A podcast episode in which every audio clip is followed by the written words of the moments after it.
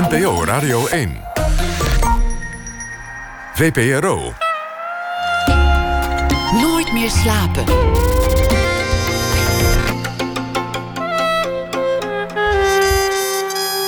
Met Pieter van der Wielen.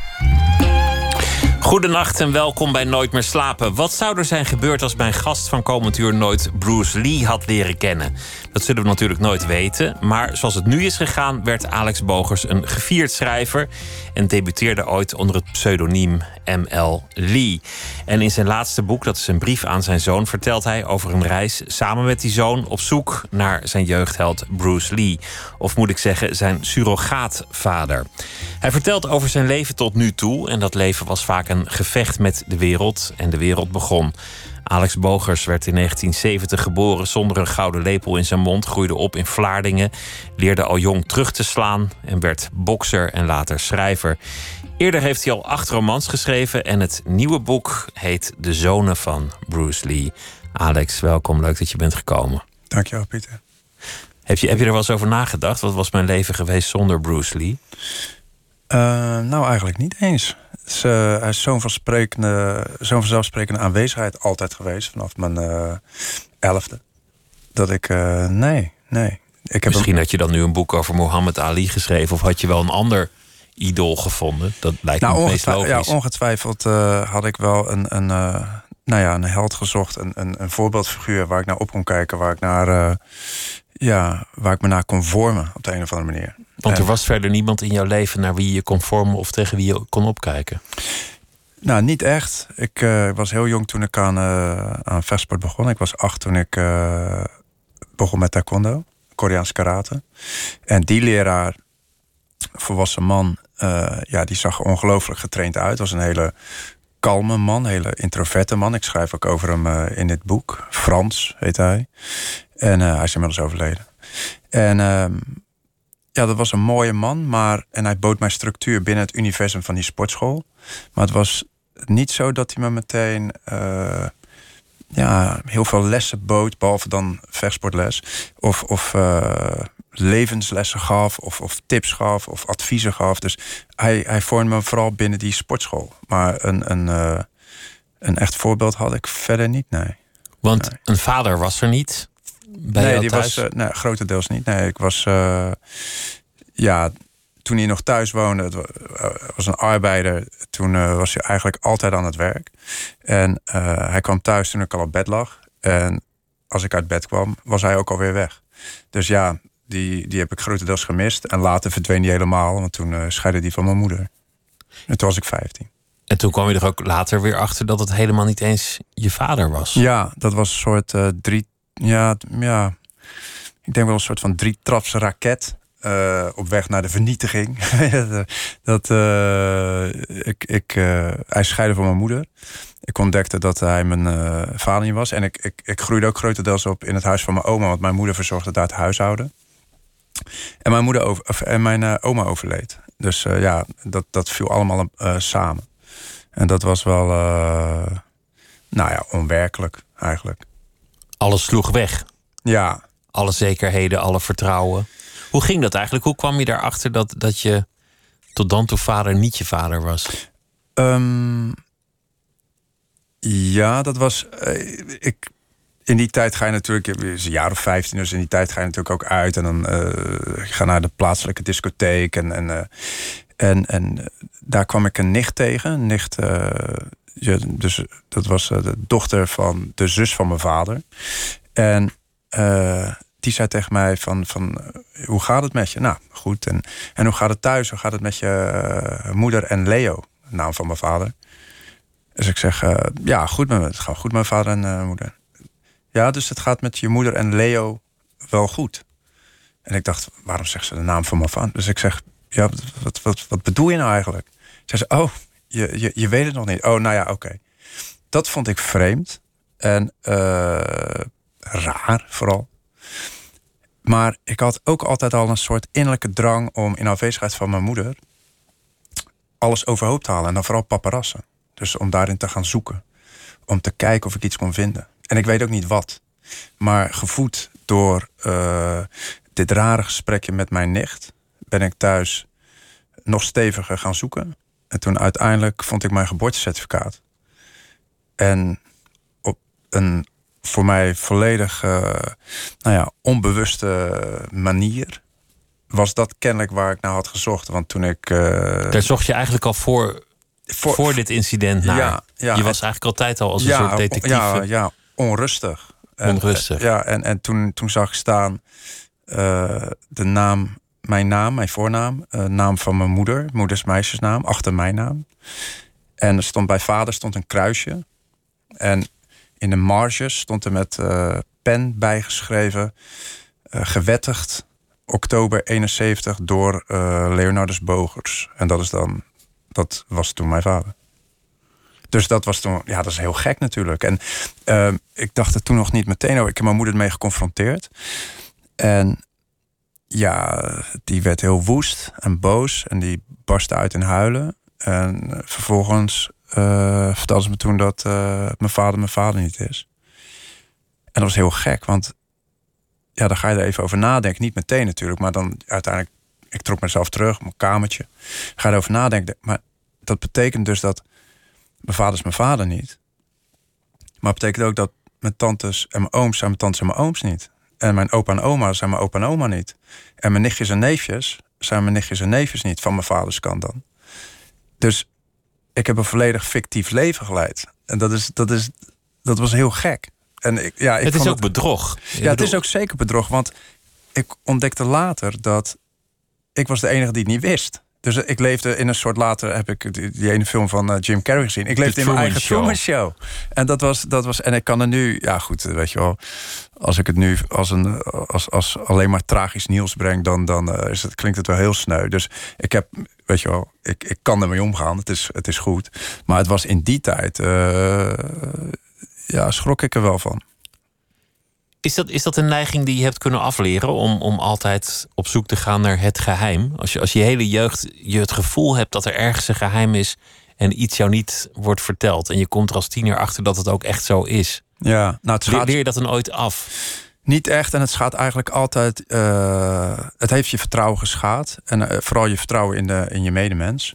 En uh, je bent eigenlijk altijd op zoek naar het puur, het zuiver en het ware. En dat klinkt gek. En het is ook. Het, ja, het klinkt een beetje abstract, maar dat is toch waar ik eigenlijk altijd naar, op zoek ben. En als iemand iets tegen mij vertelt, uh, of tegen mij vertelt, dan wil ik altijd weten van, uh, is dit nou, waarom, zeg, waarom zegt hij of zij dit? Is dit, is dit echt? Is dit gemeend? Of wat zit daarachter?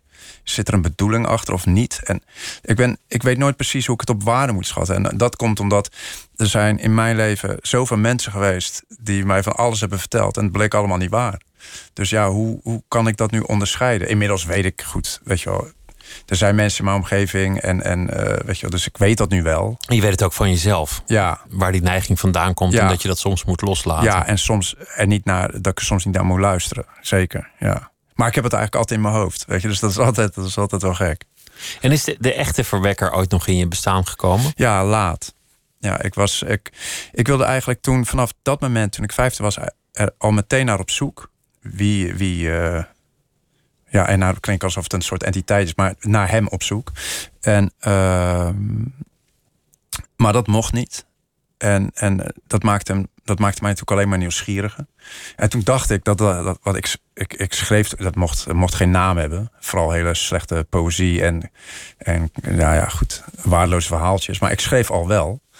En, en uh, ik dacht van, oh, en dat kon ik ook al niet thuisbrengen. In mijn hoofd noemde ik het altijd die afwijking. Want ik kom uit de arbeidsmilieu. Niemand in mijn omgeving deed zoiets. Dus dat is heel. Niemand las en niemand, niemand schreef. las en niemand schreef. Er waren geen boeken en niemand was ermee bezig. En dus ik dacht van, oh, nu snap ik het. Dus uh, aan de ene kant was er ook wel een soort van uh, thuiskomen. Van, oh, ja, nee, nu begrijp ik het. Mijn, mijn biologische vader, dit is natuurlijk een ja, nee, dat is een intellectueel en die woont ergens. En, en uh, ja, nee, ik begrijp het wel. Dat zal vast ook een schrijver of een kunstenaar. En je dicht hem van, je dicht hem van alles toe. En dat is, en, en, maar ik mocht er niet naar op zoek. En dat, dat, dat heeft heel, tot heel veel onrust geleid in de familie ook. En, uh, en ik had ook helemaal geen, geen wetenschap over die man. Dus ik wist niets. En dus het was voor mij heel moeilijk zoeken. En uh, toen later ontdekte ik, en ik zou je besparen uh, hoe dat dan precies ging. Het was een lange weg geweest hoe ik dan uiteindelijk aan informatie kwam. Maar ik ontdekte dat een oom, uh, een, een, uh, die, zeg maar, hij was getrouwd met de zus van mijn biologische vader. Om het niet al te ingewikkeld te maken. die werkte bij een benzinestation. En dat had ik ontdekt. En toen dacht ik, oh, dan moet ik naar hem toe. En die heb ik geconfronteerd. en toen zei ik, ja, volgens mij ben ik de ben ik de zoon van, van uh, uw zwager. Volgens mij ben ik uw neef.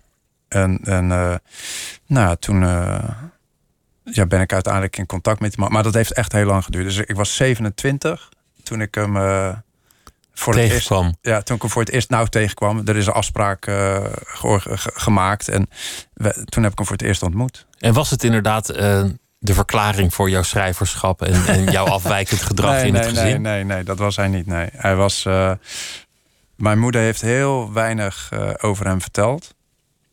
Ze noemde vooral een man met uh, 12 ambachten en 13 ongelukken. Ze heeft hem ook niet lang gekend, want ze raakte zwanger. En ja, toen, toen zei hij eigenlijk van dat dat nooit van hem kon zijn. En nou ja, hij maakt zich uit de voeten. Ja, hij maakt zich uit de voeten. En de liefde die zij voor hem had, ja, dat, uh, dat, nou ja, dat brokkelde af of dat verdampte en uh, dat, uh, dat, dat verdween. En nou ja, dus sindsdien had ze hem, heeft ze hem ook niet meer gezien. En, maar ja, dat, dat waren die, van die kleine brokjes informatie die ze me dan toch had gegeven. Twaalf ambachten deed een ongelukken. Oh, het was ook een erg woeste jongen. Dus hij kon heel erg boos worden, heel erg driftig. Dat herken ik dan weer wel.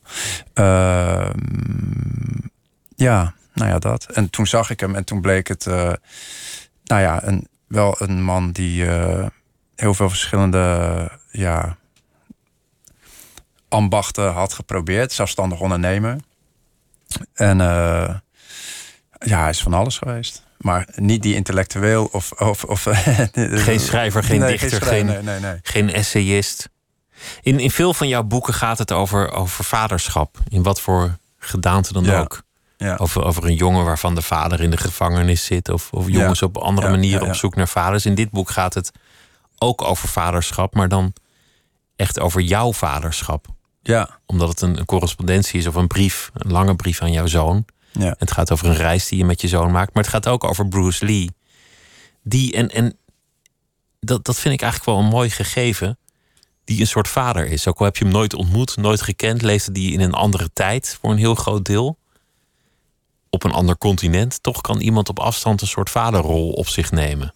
Ja, ik heb hem toen, ik heb hem toen echt uh, ja, toegeëigend.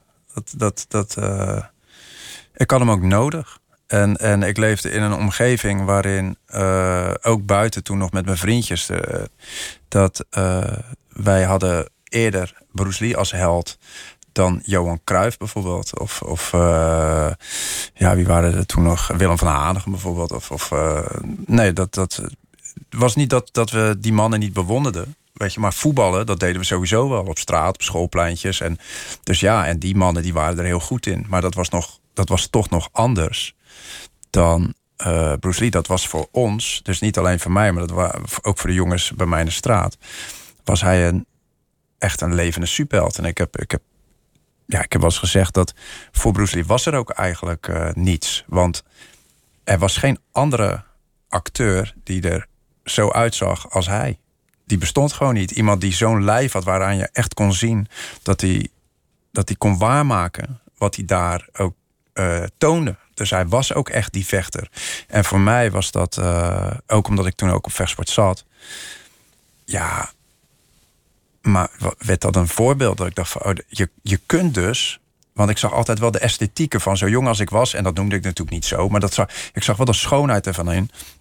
En ik dacht, ah, je kunt dus met, met vechtsport iets bereiken. Want ook dat werd gezien als, ja, vechtsport, dat was toch een beetje, eh, weet je wel, dan... dan uh, was handig op straat, maar verder heb je er niet zoveel aan. heb je er niet zoveel aan. En, en nu zag ik iets wat, wat, ja, dat kon een ambitie zijn. Dus je kon je ernaar richten. En, en in, het, begin was, het, uh, was hij vooral een visueel beeld. Hè? Die, die, die man die door het beeld beweegt en met, met dat uh, gespierde ik lijf. Keek nu, ik keek nu filmpjes terug ter voorbereiding. Ja. Prachtig. Echt geweldig om naar te kijken. Ja. Maar soms denk ik, ik zit gewoon naar het Nationaal Ballet te kijken. Ja. Het is de, de, de Nijinsky van de vechtsport. ja. Of het nog echt iets met vechten te maken heeft, kan ik niet zo goed inschatten. Soms denk ik, dit is gewoon.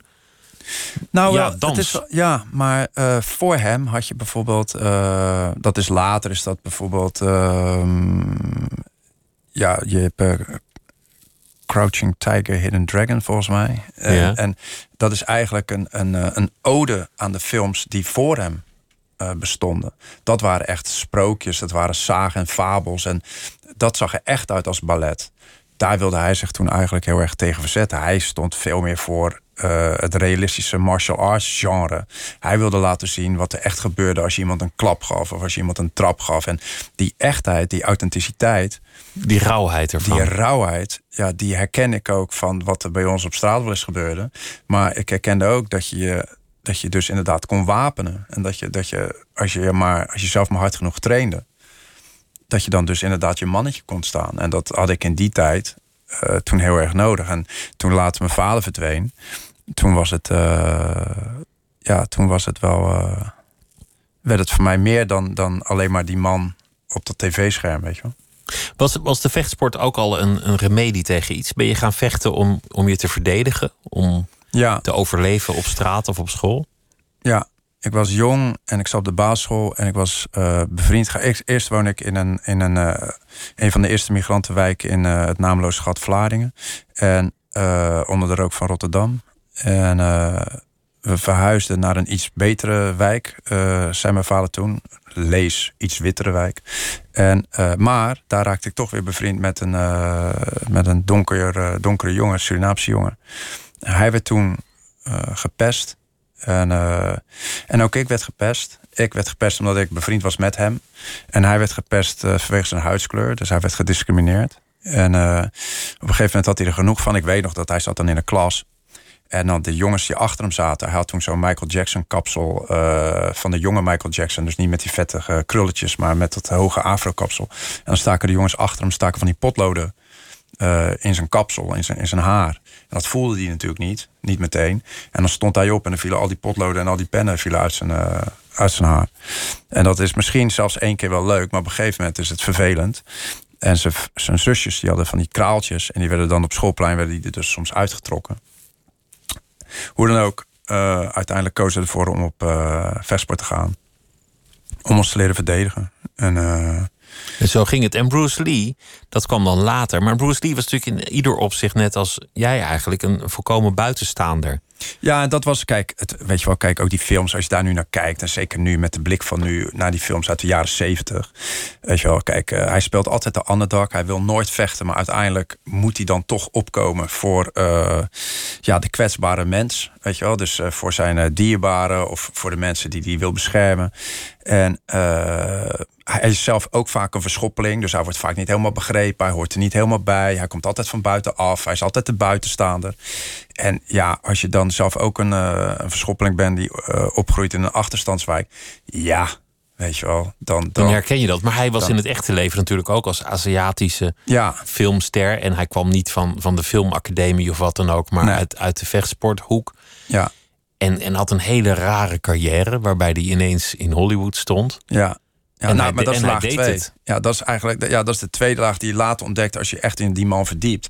Dan denk je, oh wacht even, weet je wel. Dus eh, in die tijd, dat gold voor, voor eh, zwarte Amerikanen, maar dat gold natuurlijk ook voor eh, de, de Aziaten die in het Westen leefden en die in Amerika leefden. Die, die hadden helemaal geen, die hadden helemaal geen plek, die hadden, die hadden helemaal geen ruimte om, om, zich te, om zich te manifesteren. Ook niet als, als acteur of als, als. Dus ja, hij, hij op een gegeven moment eh, wilde hij zich wilde hij namaken als acteur. Maar ja, voor hem was er helemaal niemand. De Chinezen werden alleen maar ingehuurd als, als, als, als knecht of als, ja, als, als, eh, als bediende, weet je wel. En, en meer niet. En ineens had je een hele trotse Chinese Amerikaan eh, die zei: eh, Ik kan vechten. En ik zal het je laten zien ook. Weet je wel? En dat was, ja, dat was in die tijd volstrekt ongewoon. Ik bedoel, kijk, we spreken over de tijd dat de, de hoofdrol van uh, de, de Chinese Amerikaan Kwai Chang Kane in de serie Kung Fu. Die ging naar David Carradine, een Amerikaan, weet je wel. Die speelde Chinees. En David Carradine had niets Aziatisch. Sterker nog, die uh, had nog nooit een trap uitgedeeld. Die moest een spoedcursus karate uh, ondergaan. Terwijl die vaker met een grote joint uh, in, ja, op, een, op een kussen lag. En die moest ineens leren vechten. En die speelde uh, Kwai Chang Kane. Terwijl je had daar een Chinees rondlopen die heel graag voet aan de grond kreeg in, uh, in, in Hollywood. En uh, ja, die gaven ze geen kans. Dat is heel anders. Dan zie je ook meteen hoe grote stap was die Bruce Lee heeft, uh, heeft gezet. En je, je, zei, ik schreef altijd al. Ja. Maar dan voor jezelf. En dat hield je dan een beetje geheim. Omdat dat niemand het toch begreep. En je dacht, het zal ook wel ja. niks zijn. Ja. Een, een, grote wending in jouw leven, tot op de dag van vandaag, is een, is een brommerongeluk. Dat je hebt gekregen. Ja. Toen was je 17. Uh, ik werd 17 in het ziekenhuis. Ik was 16. 16? Ja, ja. Dus je mocht wel op een brommer zitten, maar je reed niet zelf? Nee, ik reed niet zelf. En uh, ja, ik, ik hield niet zo van die, uh, van die macho-brommers eigenlijk. Later had ik zelf zo'n... Van die opgevoerde schakel ja, ja, ja, ik was daar niet zo van. En ik had, later had ik zelf zo'n zo'n zo'n poeg, weet je wel. Het werd gezien als een damesbrommetje. Maar ik vond het, uh, ik vond het geweldig. Hoefde ik ook niet te schakelen. Dus ik zat nu achterop bij een vriend van mij. Dat zo'n opgevoerde zundap. Uh, mensen uit uh, mijn generatie. Nou ja, eigenlijk valt wel mee. Want op scholen vertel ik hier ook wel eens over. En dan heb je jongens die hebben vaders. En die hebben kennelijk hun zonen verteld over. Nou, in onze tijd had je. Dus, had je de, de zundap of de MT? Ja, ja en krijtlers had je ook wel. Oh ja. En, en, maar ja, die zundap die was dus opgevoerd. En dat ding dat ging ja, zo'n 80, 85 km per uur met windje mee. En uh, met 80 km per uur uh, op een uh, verlaten onverlichte weg. Dacht mijn vriend van, ik wil toch eens even weten hoe, hoe hard hij nou eigenlijk gaat. Nou, hard. Alleen, ja, aan het einde van die weg was de weg opgebroken door een shovel tot een stapel stenen. En daar knalden we met zo'n 80 km per uur tegenaan. En ik sloeg over de kop en ik kwam dan op die stapel stenen terecht. En je werd dus uiteindelijk 17 in het ziekenhuis daardoor. Je, je schrijft hierover in het boek en het is een, een vrij dramatisch verhaal. Dat, dat je echt lang in het ziekenhuis ligt, echt moet revalideren. Ja. Tot op de dag van vandaag heb je, heb je pijn in je rug. Ja. Er worden pinnen ingezet, een stalen corset. God weet wat ze allemaal hebben uitgespookt. ja, oké. Okay. Ja. Vechten leek voorbij op dat moment. Leek alsof je nooit meer aan vechtsport zou doen. En, en wat jij doet in dat ziekenhuis, is dat je dan echt heel fanatiek gaat schrijven. Ja, uh, ja. Ik, ik schreef natuurlijk al wel. Alleen, um, ja, ik ben altijd al heel onrustig geweest. Uh, en, en als je dan kiest voor het universum van de sportschool, dan kun je daar heel veel energie in kwijt. Maar nu lag ik ineens in het ziekenhuis. En uh, ja, nu kon ik niets meer. Dus ook als ik bijvoorbeeld toen ik als nog wel gewoon kon en ik was thuis, ik had gesport en ik had getraind, dan kon ik nooit slapen. En dan moest ik ook schrijven. En wat ik dan schreef, dat was minder belangrijk dan dat ik schreef. En, uh, maar de volgende dag stond ik op en dan dacht ik, ach, allemaal onzin. En dan begon ik gewoon weer aan de dag met school en met sporten en met mijn vrienden op straat. En, maar nu lag ik in het ziekenhuis en nu kon ik ineens uh, niets meer. Dus het enige wat ik nog wel kon, in afwezigheid van een lichaam, was dat ik uh, iets met mijn geest kon doen. Dus ik sprong letterlijk als een wilde kraai door het raam naar buiten. En, uh, en begon te schrijven. Wat uh, schreef je? nou ja, als ik op als ik op scholen dit verhaal vertel, dan zeg ik altijd dat ik schreef FML, FML, FML. En dat begrijpen mensen van mijn generatie niet. Maar jonge mensen begrijpen dat dan wel, want uh, dat staat dan voor Fuck My Life. Maar dat zal ik niet hebben geschreven, maar zo voelde ik het wel, weet je wel. Dus, alles, uh, alles shit die schreef je van je af, alles wat je ja, had meegemaakt. Ja, ja, nee, het was natuurlijk, het, het was uh, absoluut ja, melodramatisch en alles. En waar, je, waar de jongen van 17 ja, wat hij in zijn hoofd heeft. En je, je voelt natuurlijk dat, dat de hele wereld tegen je is. En dat, dat, uh, dat iedereen het op jou gemunt heeft. Van ja, jij ligt er in het ziekenhuis met een uh, gereconstrueerde rug. En, en uh, ja, alles wat je tot dan toe had willen bereiken, dat, dat lukt niet meer. Dus nee, dat. dat, dat er is wel eens gevraagd: heb je die verhalen nog? Nee, maar daar is ook echt niets aan verloren gegaan. Weet je? Dus dat is het. Dat is, nee. Ik ben geen Truman Capote op dat punt. Er is wel in jouw leven een zekere strafheid geslopen. Een zekere serieusheid. Jouw leven spande er al wel om op jonge leeftijd. De frivoliteit was, was er wel vanaf, vanaf dat ongeluk. Ja, ik, heb, ja, ik was altijd wel. Uh... Geen speelkwartiertjes meer. Nee, ik, ik, net zoals nu ook. Ik, ik, ik, ik, wat ik wel doe is dat ik met uh, een knipoog en soms met een lach over praat. Omdat ik wil dan dat de dramatiek eruit halen.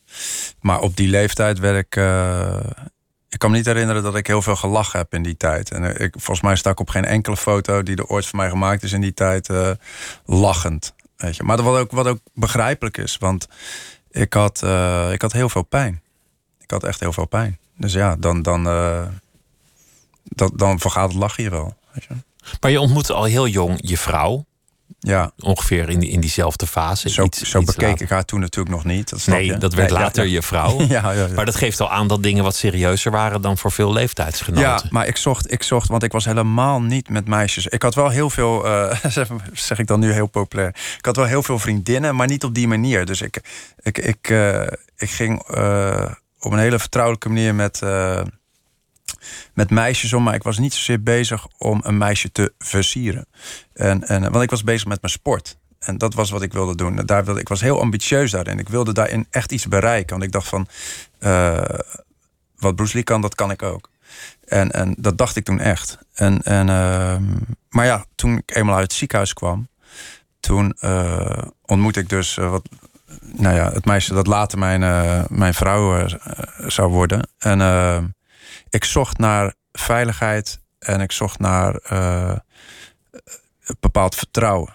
En, en ik had geen zin meer in die, nou ja, je noemde het zelf, die frivoliteit en, en, en dat, die luchtigheid die dan wel eens hebt. Ik was al heel snel serieus. En als zij niet serieus was, wat natuurlijk makkelijk had gekund, dat dat, had, dat mag, er is helemaal niks mis mee. Maar dan. dan uh, had het ook niet gewerkt? Dan had het waarschijnlijk niet gewerkt, nee. En ik was, ik was, uh, ik was al heel snel. Eigenlijk was ik met één brommerritje uh, in één klap volwassen geworden. Maar dan, dan ben je een, een jongen uit Vlaardingen. Met, met een niet al te flamboyante jeugd achter mm. zich. Je hebt de MAVO afgemaakt of niet, dat weet ik eigenlijk niet eens. Ja, ik heb hem wel afgemaakt. Ja. En dan een slechte uh, jeugd. Dus dan, dan ben je eigenlijk voorbestemd voor rotbaantjes. Ja, nou, die, heb ik ook wel, die heb ik ook. Die heb en die heb je ook gekregen, zo ging het ook. Heb ik ook wel gedaan, ja. En uh, ja, goed, wat, wat. Ik doe er een beetje lacherig over, maar dat komt omdat. Uh, ja, goed, ik wil niet uh, op, op het late uur in één keer zo die, die diepte in. Maar um, dat begint eigenlijk al op de basisschool. Weet je wel, op de basisschool, omdat men weet uit wat voor milieu je komt. Uh, je hult met de buitenlanders, om het zo maar te zeggen. Je woont in zo'n migrantenwijk. Je ouders zijn arbeiders. Je hebt dan die CITO-score. Dat is eigenlijk wel goed genoeg voor het voortgezet onderwijs. Maar de juffrouw zegt dan al tegen je. Maar voor jou is het beter als je gewoon lekker naar de MAVO gaat. Naar de LTS zelfs. Technische ja, opleiding. En, en met veel moeite uh, kregen ze me toen op de MAVO. Nou, op de MAVO wordt er eigenlijk op dezelfde manier een beetje naar je gekeken. Dus uh, er hangt dan een soort, bijna een soort self-fulfilling prophecy omheen. Van nou, dit is voor jou, dus dat is wat je... En het raar is dat iedereen die dit niet heeft meegemaakt, die betwijfelt het. En iedereen die het herkent, die springt, die veert van zijn stoel op en die zegt... nou, zo is het gegaan. Zo, is het in het, zo was het ook bij mij. En nu, want ja, goed, ik ontmoet ook lezers in het land. En dan in mijn werk uh, uh, komt, uh, ja, er komen autobiografische elementen zitten erin. En, en nou ja, dan, dan spreek ze me erop aan. En dus, weet je wel, maar zo was het echt. Voor de rest, ik bedoel, ik heb mijn weg gevonden. Het is niet erg, maar zo, zo ging het wel. Maar wat mij opvalt is dat je, dat je nu, en, en daar zal je ongetwijfeld gelijk in hebben, met, met een zeker humor spreekt over, over je jonge schrijfsels. Ja. In geen moment zeg je over je jongere zelf: er zat talent, er zat aanleg. Of er zat nee. in ieder geval bevlogenheid in. Nou, er zat wel vuur in. Dus daar geloof ik wel in. Omdat ik, ik maar het lijkt alsof je je jongere zelf nog steeds naar beneden haalt. Omdat het kennelijk toen zo geïnternaliseerd was ja. bij je. Dat het niet kon deugen, niet mocht deugen. Dat je er niet mocht zijn. Ja. Dat het raar was dat je schreef. Dat het toch niks kon zijn. Ja, ja, dat is ook gewoon echt gezegd. Dus ja, dan. Ja, dan, dan neem je dat ook op een gegeven moment. Je bent nog jong, hè? Dus je bent echt. Weet je, ik heb zelf nu een zoon van 18.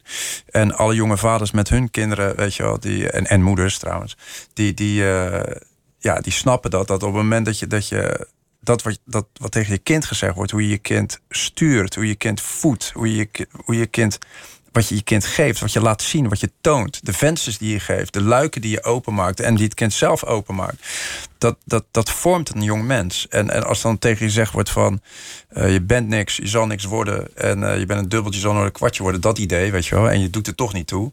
En, eh, en als je dan bijvoorbeeld iets probeert met schrijven, ik weet nog, ik heb ooit, dat was, dat was ja, dan, ik was natuurlijk die, die stoere jongen op het schoolplein. En ik wilde dat, eh, ik, wil, ik, ja, ik wilde toch weten van, wat is dat nou toch wat ik elke keer doe? Weet je, wat, wat zijn die verhalen nou toch? En dan wachtte ik tot de klas wegging en dan, en, en dan zei ik tegen mijn vrienden, ik zei, oh, ik ben niets vergeten, ik moet even. En dan ging ik terug naar de docent Nederlands. En zei ik van, ja meneer, ik heb, ik heb hier iets, eh, ja, ik heb wat verhalen. En die was net bezig om zijn tas in te pakken. Ik zei, wat, wat, verhalen? Ik zei, ja, ik heb wat verhalen geschreven. En dan gaf ik ze aan hem. En zei hij, oh, eh, nam hij ze aan. En dan vroeg ik aan hem, kunt u kijken of het iets is wellicht? En zei, oh, eh, die ja. En die stak zijn tas. En dan de volgende week kwam er niet op terug. Dan moest ik er weer naar vragen. Dus het, nou ja, dan verliep het op dezelfde manier. Dus dan liep ik ook weer terug de klas in nadat de klas, eh, nadat de jongens en de meisjes uit de klas waren. En liep ik terug. En toen zei mijn docent, eh, toen ik ernaar vroeg, van meneer, heeft u mijn verhalen nog gelezen? En zei, oh, oh ja, die ja weet je wat het is, Alex? Schrijven iedereen. dat heb ik, ja, dat, ik moet er nu om lachen, ik moet er weer om lachen, maar omdat dat ik dacht, ja, ja, ja dat, dat is natuurlijk eigenlijk ook zo. Ja, ergens is het ook zo. Maar daartegenover staan eh, duizenden kinderen die, die één keer een, een tekeningetje maken. En dan denken die ouders meteen dat, dat Picasso eh, terug op aarde is. Ja, ja, dat is zo. Ja. Wat was het moment dat je dacht: ik kan wel schrijven. Het is wel de moeite waard. Dat je, dat je naar buiten durfde te treden met je, met je schrijven. Eh, toen ik uit de post werd gehaald door de uitgeverij. Dus je had iets opgestuurd, maar zonder er echt in te geloven. Nee, nee, nee. Kijk, op het moment dat ik bezig ben met mijn werk. Kijk, ik geloof het. Kijk, tijdens het. Dat is. eh, als je bezig bent met het schrijven aan zich. Ik twijfel aan alles voorafgaand aan het schrijven. En ik twijfel aan alles nadat het geschreven is. Maar ik tijdens twijfel het geen schrijven. moment tijdens het schrijven. Tijdens het schrijven is elke zin raak. Klopt alles? Is het ritme goed? De cadans loopt? En ben ik een eh, meester in mijn eh, domein? Maar dan daarna slaat onzekerheid meteen toe. En voorafgaand denk ik, nee, ik, kan het niet. En ik, het, het zal wel nooit lukken en het wordt niks. En, en ik ben elke keer weer die debutant. Dat, zo is dat later ook gaan. Dus weet je wel, ook als je twintig jaar schrijft... dan ben je, als je weer begint met een boek ben ik weer net zo onzeker, ben ik weer net zo angstig en weet ik het weer niet. En eh, totdat ik weer begin met het schrijven en dan neemt het het over. En dan gaat het, eh, dat, dan gaat het gewoon, dan ram ik het Dus eruit. je, je schrijft in een soort roes. Als, als een furie. Je, je ramt op, op dat toetsenbord. Nou, ik heb het nooit geleerd. Dus ik heb, ik heb nooit.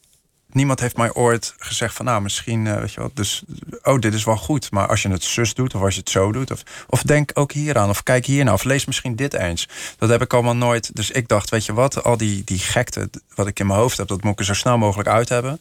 Misschien ben ik er dan echt van verlost. En eh, inmiddels beschouw ik het niet meer zo, kijk ik er niet meer zo tegenaan, maar zo was het vroeger daardoor is het een manier geworden, een werkwijze. Dus ik moet zo werken, en, eh, want anders heb ik het gevoel dat het nog steeds niet gaat. Nou, en toen had ik een keer een volledig manuscript geschreven. Dus niet eens eh, een kort verhaal, niet iets wat misschien een gedicht was. Of, of, of, eh, maar ik had een manuscript. En toen dacht ik, ja, wie kan dit nu beoordelen? En eh, ja, mijn vriendin zei, ja, nee, ik vind het mooi. Maar ja, dat, dat nam ik nou niet meteen aan als, als grote literaire kritiek, zeg maar. En, en, dus toen stuurde ik het op naar, eh, naar een uitgever. En die haalde me uit de post. En dat was het moment dat je dacht: verrek, het is wel iets. Ik kan wel schrijven. Nou, ik schrok me eens kapot natuurlijk. Dus ik dacht eh, wel ook, ik was ook heel blij. Maar ik dacht wel van, eh, oké. Ja, en nu? nu oké. Ik, ik, ik, inmiddels zat ik op de universiteit. Ik had mezelf omhoog eh, gewerkt met, met, eh, met mijn studies. Dus ik had versneld HAVO gedaan, 4 en 5, eh, versneld VWO, 5 en 6. En uiteindelijk filosofie gaan studeren. En, en toen dacht ik, oh oké. Nou, dan, dan wil ik ook die kant op. Dan, dan, dan ben ik er nu. Dan, dan ga, dan, nou, niet dan ben ik er nu van schrijf, maar dan heb ik nu een, een, een, ja, een levensinvulling. Iets wat ik echt wil. En gedebuteerd onder de naam Lee. naar ja, Bruce Lee. Ja, dat is heel grappig, want ik heb me eigenlijk altijd een beetje geschaamd voor mijn liefde voor eh, Bruce Lee. Want geen hoge cultuur of zo. Ja, lowbrow, eh, straat, volks, populaire cultuur. Eh, je moet natuurlijk, als je een schrijver bent, moet je, nou ja, of je moet eh koketteren met, eh, met, met, met Hemingway en met, met eh, Met Flaubert of weet ja, ik veel. Flaubert, Na- Nabokov of, of eh, Proust of, of, eh, nou ja, noem de, of Kafka, noem de grote mannen maar op. En, eh, of, of vrouwen, Virginia Woolf of, of, of eh, eh, Alice Walker of, of, of nou ja, Nee, weet ja, whatever. Whatever. Maar, maar ja, dat had ik allemaal niet, joh. En, en, eh, en later is natuurlijk eens gevraagd van waar komt, die, eh, waar komt dat pse- pseudoniem vandaan? En toen heb ik gezegd, eh, nou de M is van mijn moeders voornaam, de L is van eh, mijn vaders voornaam en Lee is van Lee Strasberg. En het zei ze van Lee Strasberg, zei van ja, die verzon het method acting. Van dat je kunt acteren, je kunt je als iemand anders voordoen, maar dan moet je teruggrijpen naar echte ervaringen, echte geschiedenissen die je echt hebt meegemaakt. Want alleen zo op die wijze kun je pure emoties uitbeelden. En dat is eigenlijk ook wat Emily is. Emily, dat is mijn pseudoniem, maar alles wat ik schrijf is echt. En alles wat Emily schrijft is waar. En ik vond het de perfecte uitleg. En zo hoefde ik toch niet stiekem uit te leggen dat ik eh, de achternaam van mijn grote held eh Van Bruce Lee. Dus dit, gebruikt. dus dit boek is ook een coming out. Dat je, dat je nu laat Nou weten ja, dat... het is, ja, nou ja, weet je, het, is, het duurde twintig jaar voordat ik dacht van... eh, ja, waarom ook niet? Weet je wel. Waarom ook niet? En alleen, ik, ik, ik, wil, ik heb mezelf niet makkelijk gemaakt... want ik wilde niet alleen maar over eh Bruce Lee schrijven... En, en, en dan dat ik dacht van, nou oké, dit wil ik graag, dus dan doe ik dat. Ik was ook wel... Ja, ik, ben altijd geïnspireerd geweest door de, door de grote Amerikaanse schrijvers die...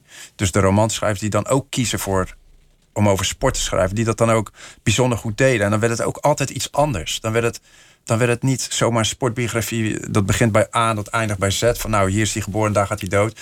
Nee, het werd. Ze, ze pakten het aan op een wijze alsof ze een roman schreef. Dus als eh, Norman Mailer schrijft over het gevecht, The Fight, waarin Muhammad Ali tegen George Foreman eh, eh, vecht in Zaire, dan voert hij zichzelf op in de derde persoon. Dus hij is een, hij is een, hij is een personage. En hij vertelt ook echt, dus Norman schrijft ook over, nou, wat zou Norman daarvan denken? En, en toen dacht ik, wat? En, en dus die hele literaire wetten, die werden steeds omgebogen. En, en dus je hoefde je niet vast te houden aan van het is een biografie, of het is een sportbiografie, of het is een dit, of het is een.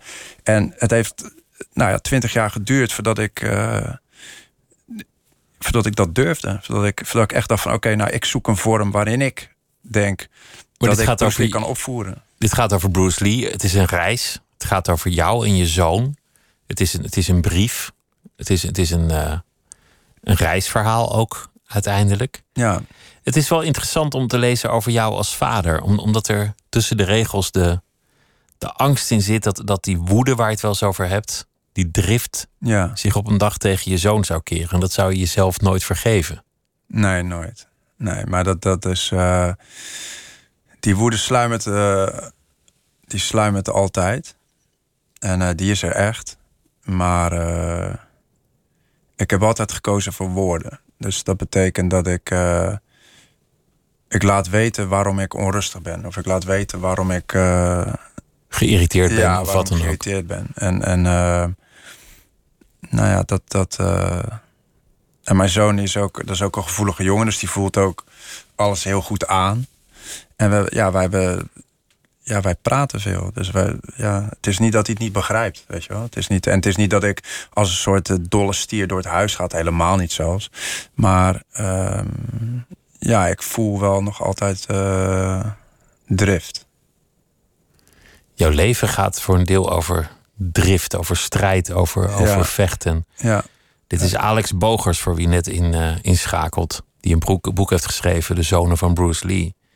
Wa- Was je toen, je toen je vader werd angstig, schrok je ervan? Ja, onmiddellijk. Eigenlijk. Want, want je hebt natuurlijk nooit een voorbeeld gehad van goed vaderschap. Nee, maar buiten dat is het. ehm, het vaderschap zorgt er ook voor dat je vanaf dat moment moet leren omgaan met angst. En eh, tot dan toe, ik was al een jonge vechtsporter. Ik had juist elke vorm van angst leren beteugelen. En ehm, ik had heel veel zelfvertrouwen gekregen. Eigenlijk schulde ik niets en niemand. Dus eh, daardoor had ik ook eigenlijk nooit problemen. Dus ik had nooit problemen op straat, omdat kennelijk als je je mannetje kan, kunt staan, dan straal je zoiets uit. Dat, dat, het, uh, dat je ook nooit in een situatie komt waarin je jezelf moet verdedigen. Dus, en ineens ben je vader. En dan merk je dus dat je niet alles in de hand hebt. Dat je niet alles kunt bewaken. Dat je niet er altijd maar kan zijn. Dat, dat, je, dat je ineens moet zorgen voor een. Nou ja, dat was toen nog, natuurlijk nog een babytje, een wezentje. En da, daar moet je voor zorgen. En dan moet je maar hopen dat het goed gaat. En, en wat nu als? Dus je bent continu bezig, opnieuw, met het beteugelen van je eigen angsten. Uh, kleuterschool, als, uh, of nou eigenlijk nog uh, kinderdagverblijf... En je, en, je, en je babytje daar achterlaten, je kindje daar achterlaten. De kleuterschool, hoe zal het gaan? Of de eerste dag dat, dat, uh, dat je zoontje alleen naar school wil lopen... en zegt van, pap, ik wil alleen. Weet je, en dat je dan denkt, nou nee, misschien... nou dan loop ik alleen nog maar mee tot nou, dan loop, ik, dan loop ik de eerste paar straten nog mee. En dan van daaruit, terwijl je zoon al lang zich onafhankelijk en zelfverzekerd genoeg voelt om die weg alleen te gaan. Dat dus loslaten, dat is moeilijk. Het is continu bezig. Je bent continu bezig met uh, het beteugelen van je eigen angsten. En uh, ja, dat, dat, dat, volgens mij blijft dat. Bruce Lee, en, en dat, is, dat is volgens mij zijn bijdrage aan de wereldfilosofie, als je het zo moet noemen. Je heeft het, het beroemde citaat be like water. Ja. En, en wat hij volgens mij daarmee zegt is: wees flexibel, neem, neem verschillende vormen aan. Ja, Beweeg zonder, mee met de wereld. Zonder meteen je eigenheid te verliezen. Dus aanpassen zonder uh, meteen te buigen of je om te vormen tot iets wat uh, de ander van je uh, wilt maken. Dus, dus, dus het zit in een kopje of in een kan, het neemt de vorm aan, maar het blijft water. Ja, en en uh, je kunt het niet ombrengen. Je kunt het zo hard mogelijk proberen te slaan, maar je bezeert alleen je eigen hand. Dus dan is het ineens heel hard. Maar tegelijkertijd kun je het ook weer uit het kopje schenken en dan is het weer heel vloeibaar. Dus die eigenheid van, van water, die unieke capaciteit, die verliest het nooit. En hij heeft het eigenlijk over die aanpassing. Dus het is niet uh, meebuigen en, en maar uh, willens en wetens uh, doen wat iemand anders zegt. Het is eerder zoeken naar een vorm om uiteindelijk toch te bereiken wat je wil bereiken. Meebewegen. De, ja. de kracht van de tegenstander gebruiken voor je eigen doelen. Juist, juist. En dat is, ja, dat was voor mij toen ik in het ziekenhuis lag. En ik leerde ook dat hij, ja, filosofie had gestudeerd en dus ook daar, daar bepaalde lessen over had uitgeschreven. Ja, dat, dat, waren, dat werden voor mij levenslessen. Weet je wel. Dus het ging eigenlijk in zekere zin in die tijd, hè, we spreken wel, moeten het ook wel in die context plaatsen. Het, vond allemaal plaats in eind jaren 60, begin jaren 70. Uh, ging het ook over de maakbaarheid van je eigen lichaam. En, en dat je jezelf kon vormen tot iets wat jij wilde. En die maakbaarheid is, dat gaat maar door tot op zekere hoogte weliswaar. Maar voor een jongen die op dat moment 16 is en in het ziekenhuis ligt. En die zichzelf opnieuw letterlijk moet opbouwen. Was dat natuurlijk een, een, een geweldige boodschap. Dat ik dacht van oké, ja, je, want ook Bruce Lee kreeg te maken met fysieke tekort. Ook hij kwam op een gegeven moment plat te liggen door een ernstige blessure. En, en ook hij begon toen uh, ja, als een, als een gedachte op papier te schrijven. En dat resulteerde uiteindelijk ook in een boek.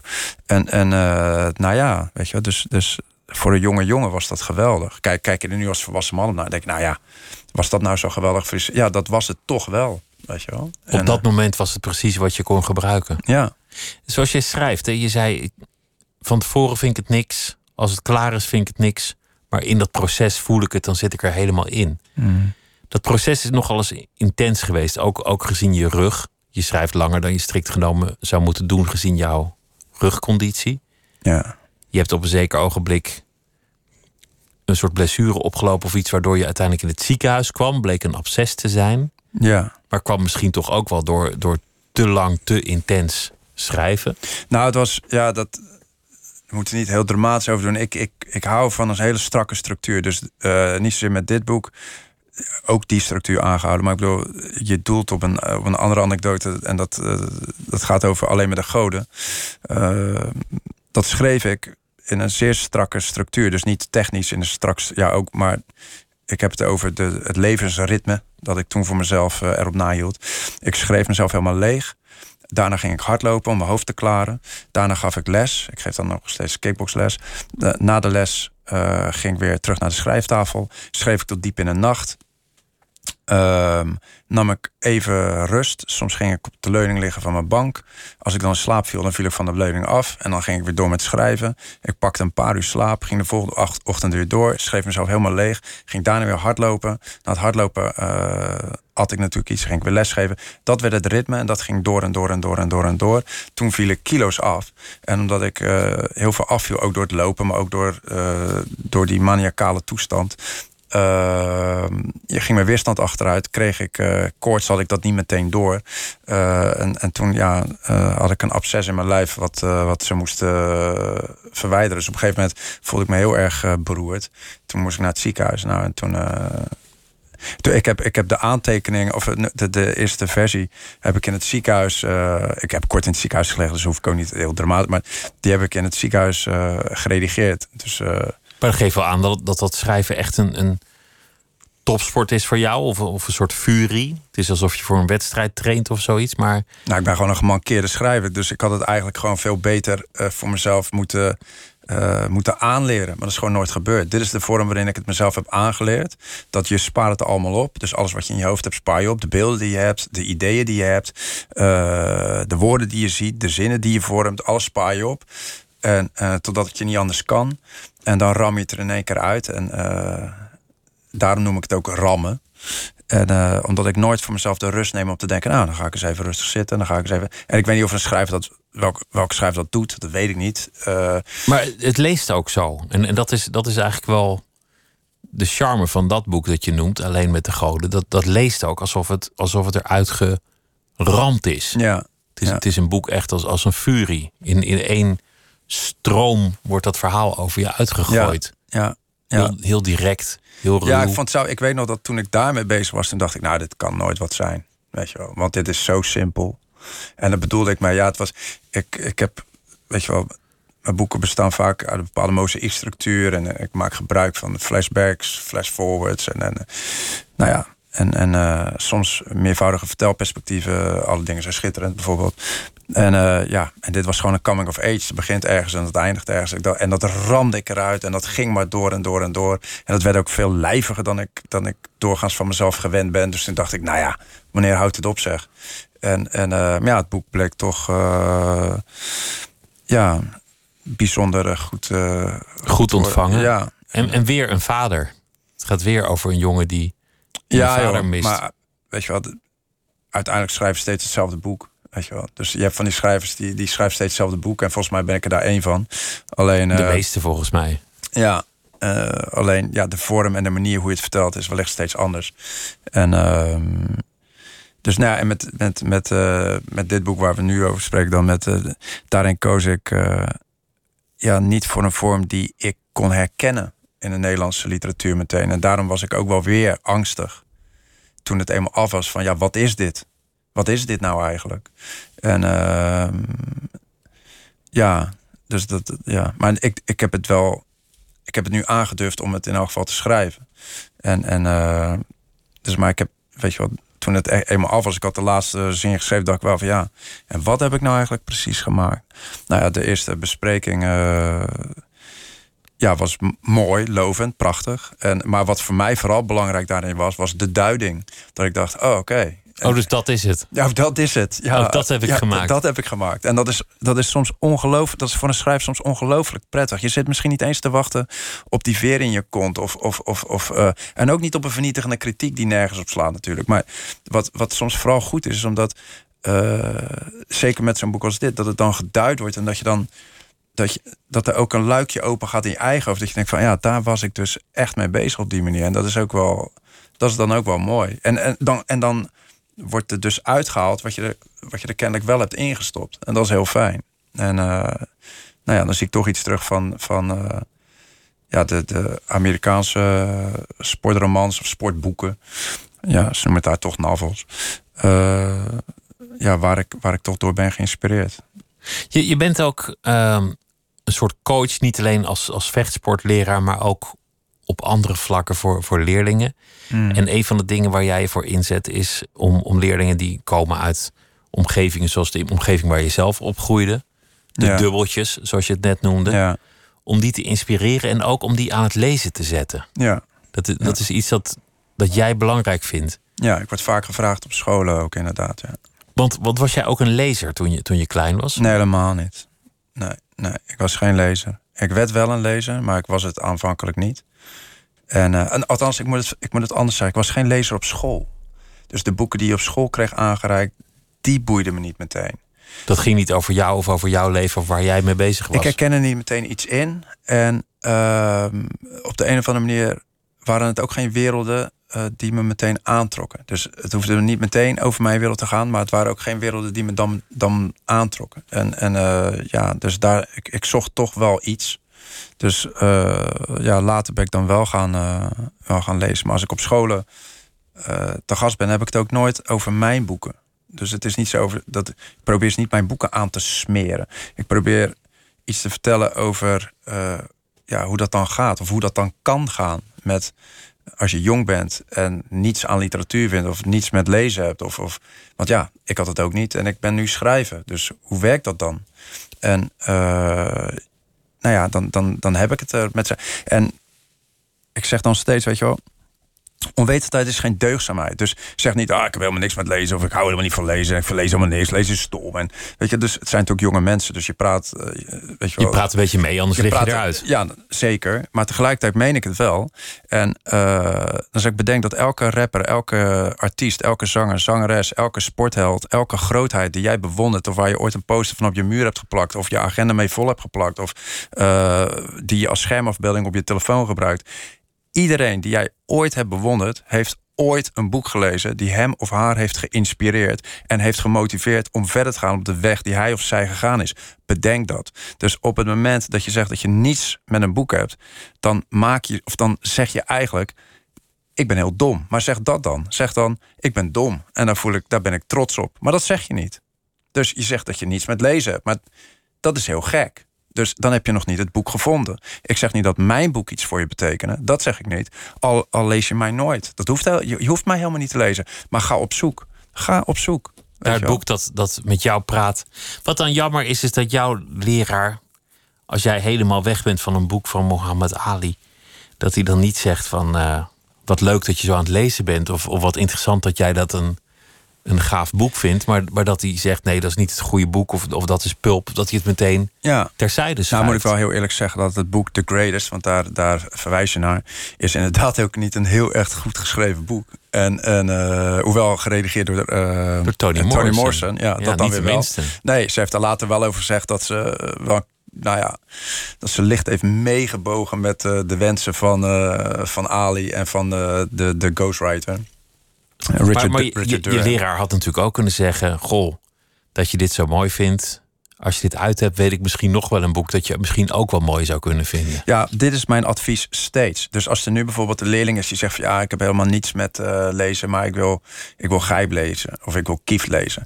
Nou, eh, mijn advies is dan, zeg nou oké, weet je wat, dan, zou, dan, dan moet je eigenlijk met je leraar of met je docent of docenten in gesprek gaan. Dan moet je zeggen, dit is het boek dat ik wil lezen. En dan zou de docent eigenlijk moeten zeggen, nou weet je wat, zet boek op de lijst. Ik ga er zelfs naar vragen. Doe ik. Maar als je dat boek leuk vindt, dan vind je misschien ook. En dan moet de, de docent over parate kennis beschikken. om de belevingswereld van die desbetreffende leerling te begrijpen. Dan denk ik van oké, dus dat kiest hij. En als hij dat kiest, dan vindt hij misschien ook wel. En zoek dan een boek met. met eh, met een licht eh, humoristische invalshoek. Of met, met weet je wel, wat, wat, wat, wat een beetje.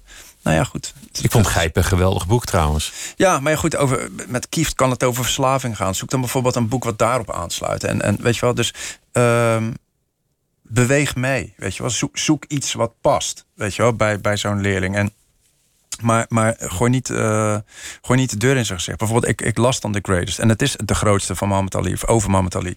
En het is niet het, eh, het beste boek, nee. Klopt. Maar ik was een heel jong mens. En ik leerde over dat je als eh, zwarte bokskampioen terug kan komen in Amerika. En dat je dan nog steeds niet meetelt. Dat je niet toe doet. Zoals ik er eigenlijk ook niet toe deed. Dus daar voelde ik, daar had ik affiniteit mee. Ik voelde, ik voelde er iets bij. En Hij deed er niet toe. Hij mocht er niet zijn. Hij mocht niet in dezelfde restaurants eten als de blanke. Hij mocht niet in dezelfde cafés zitten als de blanke. Hij mocht zelfs niet naar dezelfde wc. Hij leefde in een gesegregeerd Amerika. In een wat? Een gesegregeerd Amerika. Ik wist niet eens wat het was. Dus ik leerde over Amerika. En ik leerde over een burgerrechtenbeweging. Ik leerde over Martin Luther King. Ik leerde over Malcolm X. En ik leerde over hoe hij zijn naam kon veranderen. Hij, heeft zichzelf dus, hij kon zichzelf herscheppen. Hij kon dus een ander figuur van zichzelf maken. En hij was Cassius Clay en hij werd Muhammad Ali. En ik leerde vervolgens ineens over de Nation of Islam. En over de islam. En ik wist helemaal niet eens wat dat was. En dat allemaal in wat werd weggezet als een sportboek. Dat er niet toe deed. Nou, dat is dus... Uh, ja, dat is literatuur een op zijn smalst. Ja, zeg maar. Daar hou ik helemaal niet van, van, van dat soort smaldenkendheid. Voel jij je nu thuis in de literaire wereld?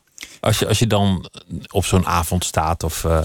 Nou, ik had uh, laatst mijn presentatie en toen kreeg ik een... Uh, en er waren wat bevriende schrijvers. en er waren ook wat mensen vanuit verschillende... Ja, hoe zeg je dat? Uh, verschillende artistieke beroepen. En, en, uh, en ook wel wat bekende mensen. En toen kreeg ik achteraf een, een appje van een bevriende schrijver. En die zei van, ja, je mag nooit meer zeggen dat je een outsider bent met mensen als. En toen noemde die verschillende namen. Want ja, dat zijn niet de namen die ik op mijn presentatie heb, bijvoorbeeld. En ik moest er ontzettend om lachen. Want inmiddels ken ik natuurlijk redelijk wat, wat schrijvers. Dus dan zou je kunnen zeggen, ja, dan hoor je er toch bij, tussen aanhalingstekens. Maar ik denk niet dat. Ik denk niet dat het zo werkt. Ik denk niet dat het zo gaat. Ja, ik ken, ik ken redelijk wat, uh, wat schrijvers. Ik, en, en met redelijk wat schrijvers ben ik ook uh, bevriend. Zover je met een schrijver bevriend kan zijn. Want je leeft allemaal. Want je zit toch meestal alleen op je kamer ja, te werken. Ja, natuurlijk. Maar het is. Ik voel me altijd wel toch een outsider binnen die letteren. En dan kan ik, ik dus het gaat nooit weg. Je blijft die jongen uit Vlaardingen. Ja, zo voel zo. En ook omdat uh, ik ben to toch die, uh, die, die boksende schrijver, die schrijver. Oh ja, hij schrijft over boksen. Ik heb vier romans over. Uh, uh, ik heb vier romans geschreven tegen een, tegen een uh, decor van vechtclubs en stinkende gyms en noem het maar op. Maar ik heb twaalf boeken geschreven, geloof ik. En, en ik heb zoveel boeken geschreven waarin geen enkele bokshandschoen voorkomt, bij wijze van spreken. En, dus, en, en dan, om dan toch steeds zo gezien te worden. Dus elke keer dat etiket. En nogmaals, ik, ik, ik, uh, ik ben er niet meer tegen. Ik omarm het. Ik vind alleen beperkt. Ik vind het beperkt vanuit de andere kant. En dat vind ik, ja, dat vind ik soms jammer. Maar dat maakt niet uit. Ik bedoel, ik vind het goed. Je hebt erkenning, je hebt boeken. Zeker. En een nieuw boek, De Zonen van Bruce Lee. Dankjewel, was leuk om met je te praten, Alex eh, Bogers. En zometeen Miss Podcast met Misha Blok. Goeienacht. Op Radio 1, het nieuws van alle kanten.